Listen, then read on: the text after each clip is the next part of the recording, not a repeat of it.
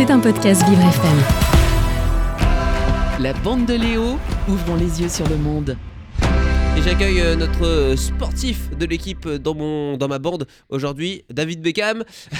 oui, Florian Prota, alias David Beckham, pour sa coupe de cheveux flamboyante. Ah oui, les cheveux pareils en arrière. C'est c'est un modèle quand vous vous coiffez le matin, vous regardez la photo de David Beckham avec euh, cette coupe Non, pas spécialement, mais euh, j'essaie de m'appliquer un minimum quand même. Bon, on va, Il faut, il faut.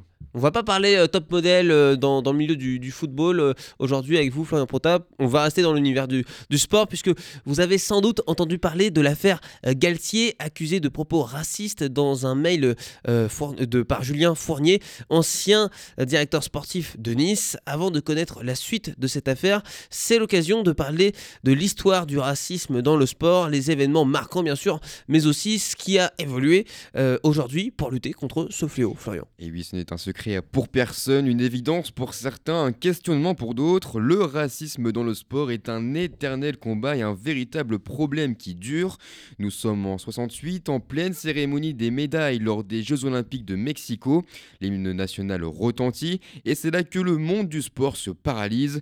Deux sprinteurs afro-américains sont sur le podium. Tommy Smith et John Carlos sont tête baissée et mettent le poing euh, dans un gant noir vers le ciel en signe de lutte contre la discrimination et le racisme aux États-Unis.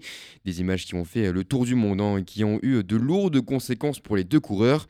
Et oui, ils ont été renvoyés ensuite de l'équipe olympique américaine, eu des menaces de mort et Smith s'est vu retirer ses subventions. Et malheureusement, leur couleur de peau a penché dans la balance dans ces décisions.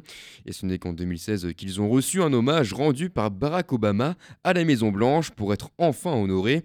Un courant de pensée qui date depuis des décennies, voire des siècles. Et oui, en 1904, les Jeux Olympiques de Saint-Louis aux États-Unis ont organisé des journées anthropologiques. Euh, on faisait concourir des sauvages, comme on les appelait.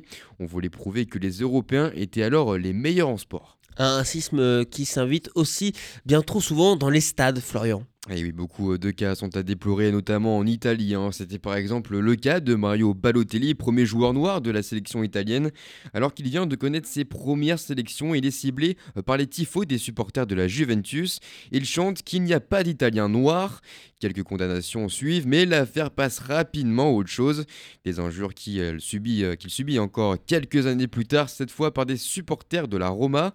L'arbitre interrompt même le match. Si ça arrive encore une fois, alors je le terrain parce que c'est stupide, avait alors déclaré euh, l'attaquant italien. Euh, mais quelles sont les avancées aujourd'hui euh, pour lutter contre le racisme et les discriminations dans, ce, dans le sport, Florian? Alors ça fait plusieurs années déjà hein, que les instances essayent d'y lutter. En 2017, le président de la FIFA, Giovanni Infantino, avait indiqué que l'organisation sportive serait extrêmement ferme en cas d'acte de discrimination ou raciste lors de la Coupe du Monde 2018. Heureusement, la parole se libère aussi sur le sujet. Les joueurs sont plus nombreux à les dénoncer et certains anciens joueurs comme Lilan Thuram par exemple, ancien icône de l'équipe de France, euh, qui s'engagent dans des, des associations pour prévenir du racisme avec un travail de fond, de sensibilisation, une prise de position qui forcément inspire et qui fait passer un message fort à toutes les générations, ce qui est donc un encourageant pour l'avenir. Mais voilà, le racisme est encore bien trop présent, notamment sur les réseaux sociaux où le cyberracisme est encore loin d'être résolu. C'était un podcast Vivre FM. Si vous avez apprécié ce programme, n'hésitez pas à vous abonner.